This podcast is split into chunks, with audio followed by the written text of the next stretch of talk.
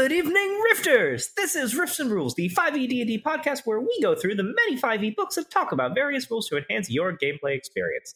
I'm Remy, Dungeon Master and a player on the Riftwake podcast.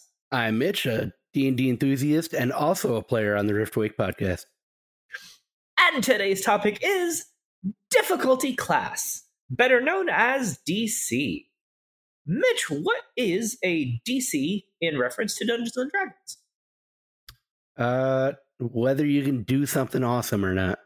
yeah, I mean, actually, that's a pretty fair summary. So, anytime that you take any type of action in Dungeons and Dragons, then it is typically going to be a d20 roll plus some ability to determine whether or not you're able to succeed or fail on that task. So, with that in mind, are there typical DCs? Where does a DC actually come from for a game and play? From the DM? Yeah, this is true. But where does a DM get this number from usually? How competent the DM are we talking okay. Let's use the classic two examples. Where would I and where would Nathan? Uh, you would probably know it from a manual. Uh, Nathan would probably pull it from his ass. And those are the two correct answers. So, much like many things in Dungeons and Dragons, it is very much true that a dungeon master has choices in how they set the difficulty for various situations that might come up during a game. So, in any situation really, it is up to the dungeon master to decide how hard should this thing be. So, you mentioned, you know, basically that I would have some kind of plan for how hard something should be, or that I would reference a manual. So, how much do you think is actually written on the topic of just in the actual written books how hard various uh, things are? Uh, based on current trends since I started working on the show with you, two paragraphs. oh, you are so close. Three. But ah. honestly, though, by uh, Price is Right rules, you'd have probably won. Shit, I was about to say that same thing. uh, it really just doesn't have a whole lot. And yeah, this is something that, like, as far back as the basic rules, even before like all the published books were out, this was something that was in there. And just ability checks is like actually an argument could be made that it's only one actual paragraph. But anyway, an ability check tests a character's or monster's innate talent and training in effort to overcome a challenge. The DM calls for an ability check when a character or monster attempts an action other than an attack that has a chance of failure. When the outcome is uncertain, the dice determine the results. For every ability check, the DM decides which of the six abilities is relevant to the task at hand and the difficulty of the task, represented by a difficulty class. The more difficult a task, the higher its DC. Typical classes are shown in the table below. So, there is a chart with only six things to summarize the totality of difficulty classes. And that goes from very easy easy, medium, then onwards to hard, very hard, and Im- uh, and nearly impossible. And the numbers for that very easy, DC of 5. Easy, 10. Medium, 15. Hard, 20. Very hard, 25. And nearly impossible, 30. And then there is that third paragraph after the chart which is to make an ability check, roll a d20 and add the relevant ability modifier. As with other d20 rolls, apply bonuses and penalties and compare the total to the DC. If the total equals or exceeds the DC, the ability check is a success. The creature overcomes the challenge at hand. Otherwise, it's a failure, which means the character or monster makes no progress toward the objective or makes progress combined with a setback determined by the DM. So that's it. There is one little chart here with just six categories from very easy to nearly impossible. So I am curious because I know that you, Mitch, do have some better understanding of the math of D&D. So, do you realize the implications of the math of the chart going from DC 5 up to 30? Uh, well, a 30, even if you, well, it depends on how you consider rolling a nat 20 on Mhm. checks like that. Sometimes it's, you know, some guys go it's automatic success. Yeah, sometimes they don't. You know, I, I forget the standard rule. Uh, So the rules as written, that is not the case. There's Yeah. the critical hit in combat when you roll a 20, but ability checks do not have critical successes or failures by rules as written. yeah, so if you wind up uh, against a DC 30, and that's the way you guys are doing it, unless you got proficiency on something where you're, you know, say plus 13 in persuasion, you know, Mm-hmm. you will not pass no matter what. Correct. And it's something that I actually appreciate because a lot of the time it actually irks me quite a lot how easy a lot of checks are because many, many things, if the DC is 20 or less, that would mean that anyone has a 1 in 20 chance of potentially doing the thing, which is ridiculous to me. But that's also because I am a more logical dungeon master than is average. But it is just kind of interesting to think about. So, like, okay, one example. Just like having manacles on, like actual, like iron manacles, has a break DC of 20. So it just takes a 20 DC strength check to break them. So if you think about it, if you have a character who's proficient in athletics and you then have that person wearing manacles, okay. So even if you have a low level but very strong character, like let's say they're level 1. Okay. Let's say they've got just a 16 strength, which is good but not exceptionally good, you know, for a PC. So that would be plus 3 for that 16 strength and then a proficiency bonus of plus 2 if we say they're proficient in athletics. So that would mean they would have a plus 5 to that athletics check.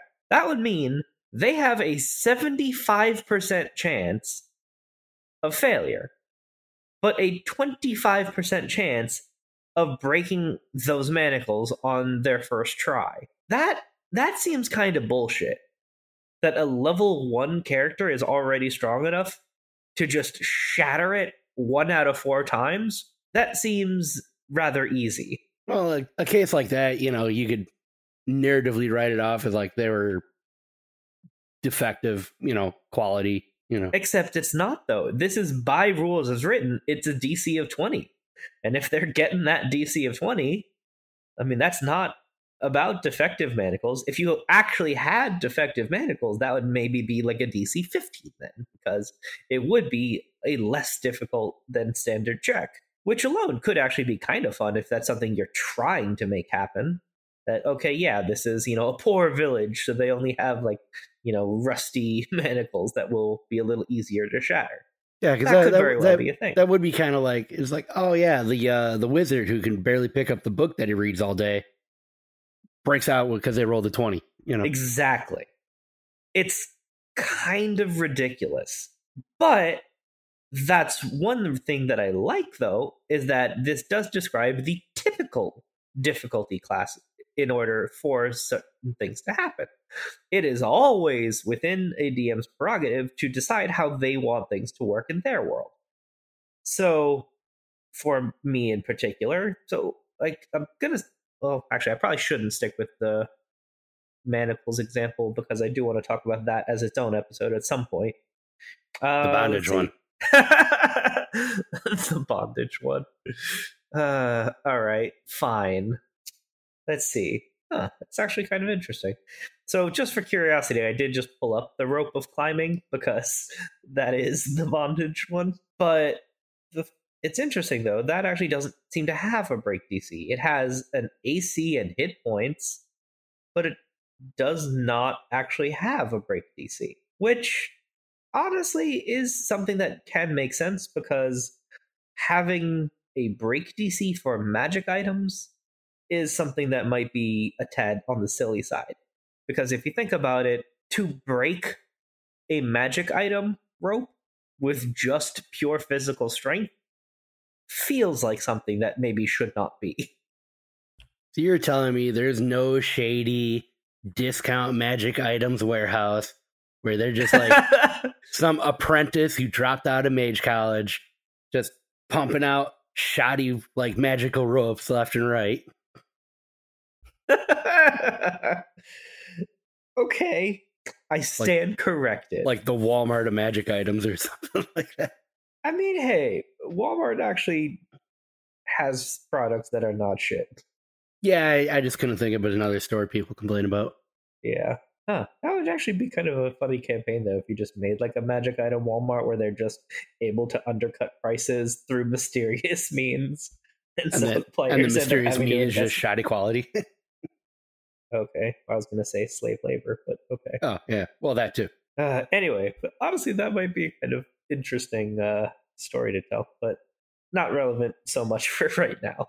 This health potion said it'll do 2d4. I only got 1d4 plus 4. Plus 4? I don't know. It's defective. I would actually be interested in a potion that was 1d4 plus 4. Normally it's 2d4 plus 2. Having yeah. more guaranteed static healing ain't so bad. Anyway. I didn't know the stats off the top of my head, alright? Well, I'm me. That's what I goddamn do. Hey, be impressed I need 2d4. You're right. You're right. That is that is very good, Mitch. Thanks. All right. Anyway, so yeah, so if you did have a rope of climbing, you would be able to use that for bondage without having to worry about it breaking accidentally. It would have to be cut in order to uh, release yourself or your partner, or both. I'm not going to judge. Anyway, so just because I am curious, do you know if there what is the magic item that actually does have the highest DC related to it? Not a clue. All right. Have you ever heard of something called the immovable rod? Oh yeah, yeah. What is that? Uh, three thousand pounds or something? that holds eight thousand. Yeah, yeah. The rope of climbing is three thousand. So that's probably the one you were looking at earlier. But yeah, yeah so the I'm immovable rod. off the top of my head. Yeah, you're doing good. So the rod can hold up to 8,000 pounds of weight and can basically only get moved like against your will by just yanking on the damn thing with a DC 30 strength check, which is by the book, you know, literally the highest written difficulty check anywhere in 5th edition D&D, which is also kind of funny to me considering that it is an uncommon magic item and yet it has quite literally the highest DC in the game is for the immovable rod. Well, it is also probably one of the most useful fucking items as far as I'm concerned. Oh man, it really is a fun and underappreciated magic item. Honestly, that's another one that we might want to just do a full episode about at some point in the future, just because the movable rods can get silly in the best ways. Ah, oh, man, it's such a fun item.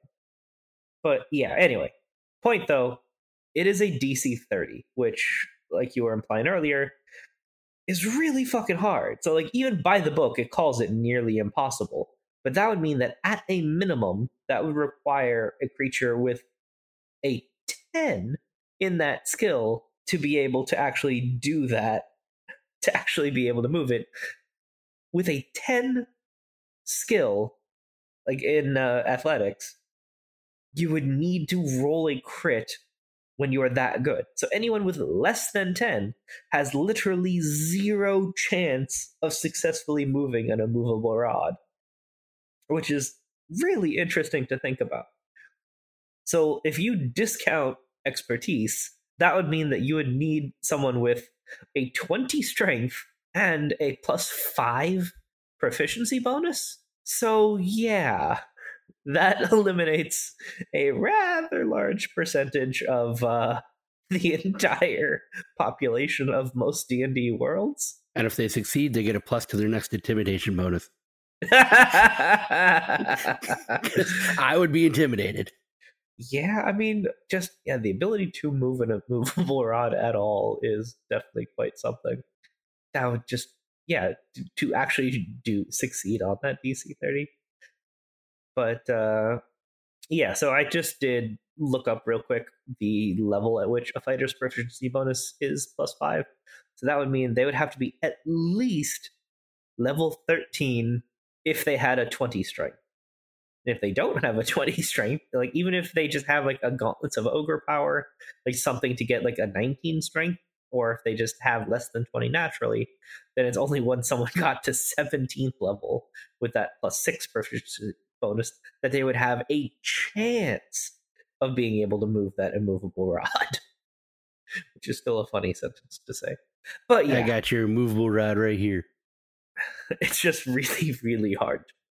Now, there is something that is worth uh, clarifying when I am talking about difficulty, though, which is the fact that in that the three paragraphs that we read through earlier, it's when the outcome is uncertain, the dice determine the results.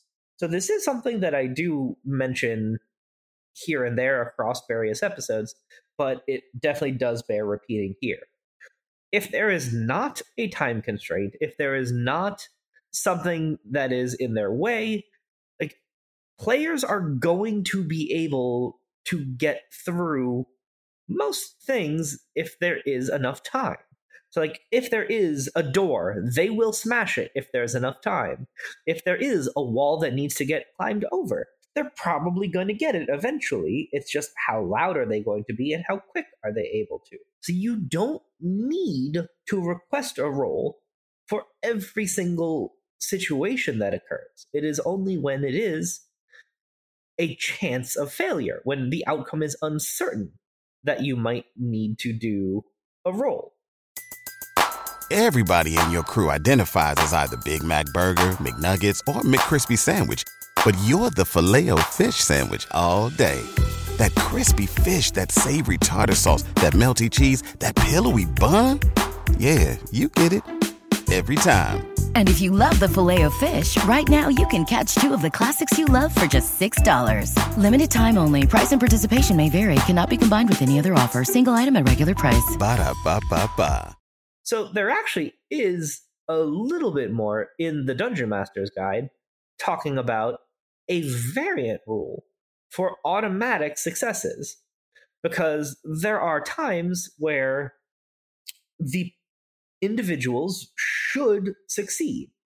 Because we've listed out the various tiers of difficulty, but the thing to also consider is just because someone might frequently roll well doesn't mean that they might not occasionally roll bad.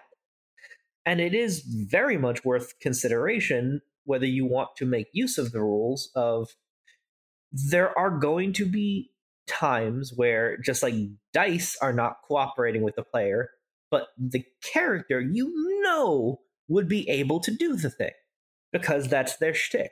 Like if you just have a player with particularly bad luck and you know that like they're just like you let them roll twice to try to you know pick a lock but they just are not having luck of just getting the difficulty. Well it's worth consideration as a dm to just say like okay like it might take you a while but we like you know and i know that your character does have this ability. So there was another phrase that was often used for this type of system back in older editions of D&D, which was either to take 10, take 15, or take 20. Mitch, have you ever heard of that? Nope. Heard of Take so, Five, but that's unrelated. it is, it is. So the idea is that most professionals in whatever is their profession like are good enough at their specialty that you can assume that they're always going to do at least average for their capability. So, in terms of a d20, that is referred to as taking 10, where you just automatically would just assume, like, yeah, they're probably just going to get a 10 at least. on average, and then we just kind of assume there. So, like, you assume that a craftsman is not going to just totally fuck up the thing that he's making, you know, one out of 20 times. Like, that's silly from the logic perspective. So you just assume that, okay, yeah, this artisan is like, you have a smith who's proficient in smith's tools, he's pretty strong, he's good at what he does. Like, he's not gonna just like fuck up a handful of, you know, the weapons that he's making, you know, just every, you know, month that he's working. That's just, that wouldn't happen in a logical world. So this system is meant to kind of give some more reasonable numbers to that situation where you just assume that okay so let's say that normally he would have like a plus five on his smithing check so you just assume that just everything he makes is you know would succeed with a dc of 15 that any object that he might make that has a dc of 15 he will succeed at because he's a smith and that's what he does like it it's it is just introducing logic into a D&D world, which is something that some dungeon masters may not want to do. A lot of dungeon masters do like the chaos of making everything be dice rolls, and a lot of players just like having everything be dice rolls. So, this is something that you have the option of because again, this is a variant uh, rule, but it is something that I would say is worth consideration just to potentially be something that might be a reasonable thing to introduce in your world. To just have the idea that okay yeah like they're they're probably gonna so if there's not a time constraint because again that is the important line to just assume that okay yeah if they have you know a plus 10 to lock picking then yeah they're probably gonna pick that lock sooner or later it might take them a couple of tries but they're gonna do it so to simply assume that okay, yeah, that once you do have you know a really good ability score or just a really good proficiency or expertise in a skill, it is worth consideration. I am curious though, Mitch. Can you think of the, any potential downsides to making use of that? Nah, not really. I mean, it makes perfect sense to me. I mean, I, yeah, every once in a while you will fuck up. I mean, I'm I'm a trained chef and I fucking burnt rice the other day. Like, you know yeah, but is it going to be one in 20? no, no. I usually set an alarm. yeah. But, uh, you know, rarely shit does happen. But again, though, cooking food could also be argued to be one of those things that is time sensitive because it is something that does have a lot of import on doing things at the correct time. But anyway, yeah, it's just an interesting thing to think about. Like, if you do try introducing logic into D&D, it gets much more difficult very very quickly because again d&d is typically a rather magical world so there are going to be a lot of things that don't line up with logic like just the fact that a barbarian can just smash through a two inch thick wooden door and the door will shatter into splinters but they're fine like they don't even have a scratch on them like that's just not how logic works but that is how d&d works and that's okay so I'm, I'm also curious, Mitch. Do you think that there's any kind of like chart anywhere that might offer some potential options, like to give you an idea of how difficult various things might be? Like an official one, or yeah, I would hope there's one in like the DM guide. I would have really liked if there was one too, but at least as far as I can tell, there isn't, which is troublesome. Like the closest one is that when you're talking about uh, objects and just the destruction of objects, there is an ever so small chart that mentions how many hit points various things have, but there is no goddamn chart that is easily accessible that I've been able to find like in any of the official D&D books. Like there are of course third party ones, that actually says like this is the DC to smash down a door. This is the DC for you know the most common types of locks that might exist in the world. You know this is you know the DC to seduce someone who is at you know this stage of like or dislike. Fifth edition doesn't seem to actually have any of that, which is disappointing. But again, the thing that it does have, though, is that chart of difficulty class with very easy to impossible. And as much as I really do wish that there were more charts with more specific examples, like even I find it hard to argue against the given information because honestly, it, it is good enough. Like I would like more, but it is good enough. So having it just be that 5 to 30 scale, okay, a DM can just pull out one of those numbers out of their ass to just define any situation. Like if you do have, you know, a bard who is trying to just seduce everyone that they come across, then yeah, you can do to figure, okay, yeah, you know, maybe this is going to be an easy seduction for them, or maybe this is going to be a very hard seduction for them, in which case it is going to be, you know, that 25 DC versus the 10 of an easy. Like, you can apply this to any situation. So, just for funsies, I want to try a little game. So, Mitch, I want you to just throw out D&D situations and I'm just going to try to just within just a couple of seconds give each of the things you throw at me a DC. Uh diving out of the way of a dragon barreling at you. Okay, that's not typically how uh D&D combat action economy works, but fine. This is a skill check challenge. okay, all right. Good. well done, Mitch. Pat on the head for that one. okay. So, sure. So, in that case, you're trying to dodge out of the way of the dragon. So, that could be called an acrobatics check.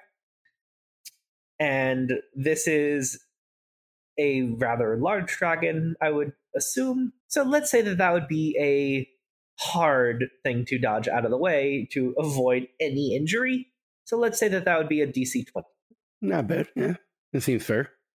Although I'll be honest, if you are running a skill check challenge, I generally suggest to have just a set DC for most of the entire challenge because if you do go with the variation version of yeah, there's more relevant skills to the situation and less relevant skills that have different DCs, you can do that, but boy does that get harder to manage.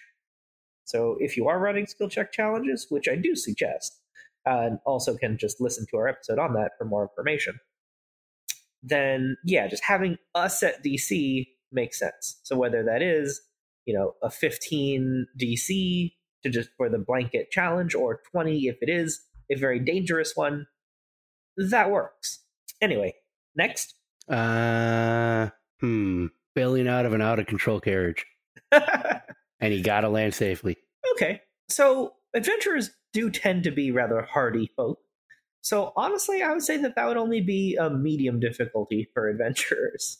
So that would just be a 15 DC then for them to just, you know, roll out of that carriage and manage to stay safe. Seems good. Hmm. Trying to think of something else that's not just straight up ripping off another podcast. Because uh, basically, both of those are from some podcast or another so far. All right. Well, yeah. So let's just go with one more, and then we'll move on. Hmm. Trying to prepare a meal for a culinary competition. Ooh. Okay, so it's a competition. So how upscale a competition are we saying here? For the greatest chef in the kingdom. Ooh. All right. So in that case, let's even go with very hard for this with because... with Gorgon Ramsay as the judge. nice. Uh, I wasn't expecting that. Good job.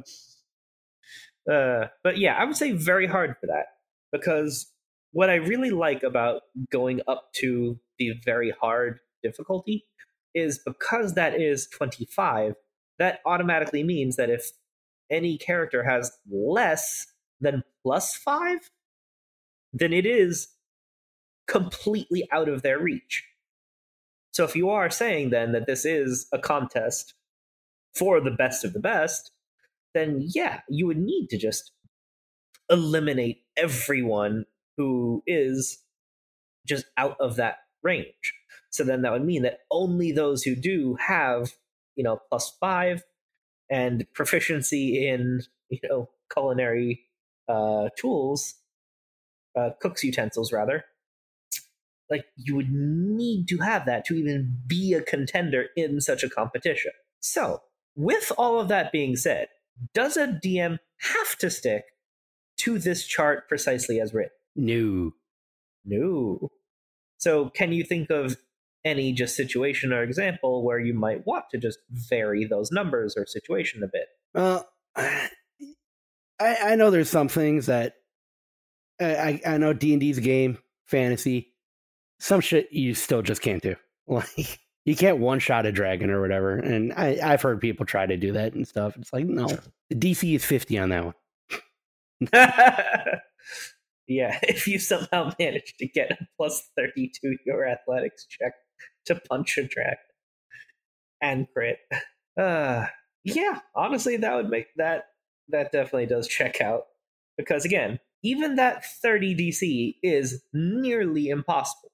Because if you do have a high level character with good stat, with expertise, like you can get, you know, plus 13, plus 15 in a skill. Like you can do that. It is absolutely possible. So even then, that 30 is still attainable. Like it even is quite possible for, you know, truly high level characters. But it is flat out impossible for, you know, lower level adventurers and just most commoners and just people out and about in the world. But even besides just whether you want to go put, like higher on the chart you also can just have more numbers in the middle because a lot of magic items for example like uh, are made to have like a dc of 13 for the effect that they trigger. So you might have things that have like 13 15 17 19 there's a lot of things that do have a difficulty in between you know the 5 and the 30 you don't have to precisely align with this chart. You can just use this chart as a guide and to just use it to say, okay, so if I want something to be, you know, a little bit easy, but not quite so easy, then okay, yeah. So you want it to be more than 10, but still less than 15. So yeah, you know, you just assign that a DC of 13, and then that's that's that. You're fine.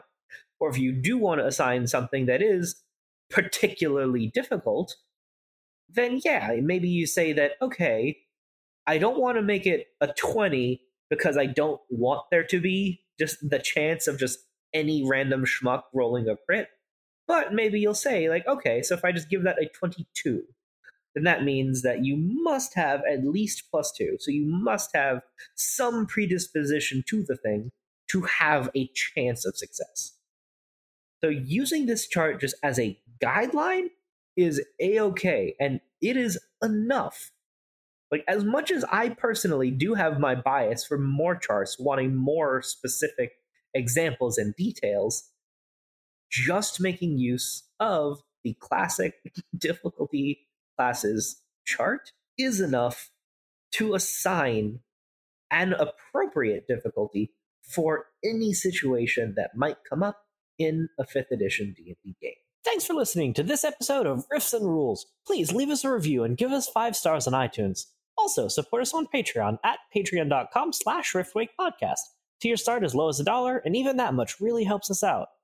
Supporters get benefits such as behind-the-scenes content, early access to episodes, access to a monthly hangout where you'll be able to chat with the cast, and even input on Riffs and Rules topics. Find us on social media on Twitter at Riftwake Podcast, on Facebook as Riftwake, on Reddit on the subreddit r slash Riftwake podcast, and you can send us an email, riffsandrules at gmail.com. That's riffs and rules at gmail.com.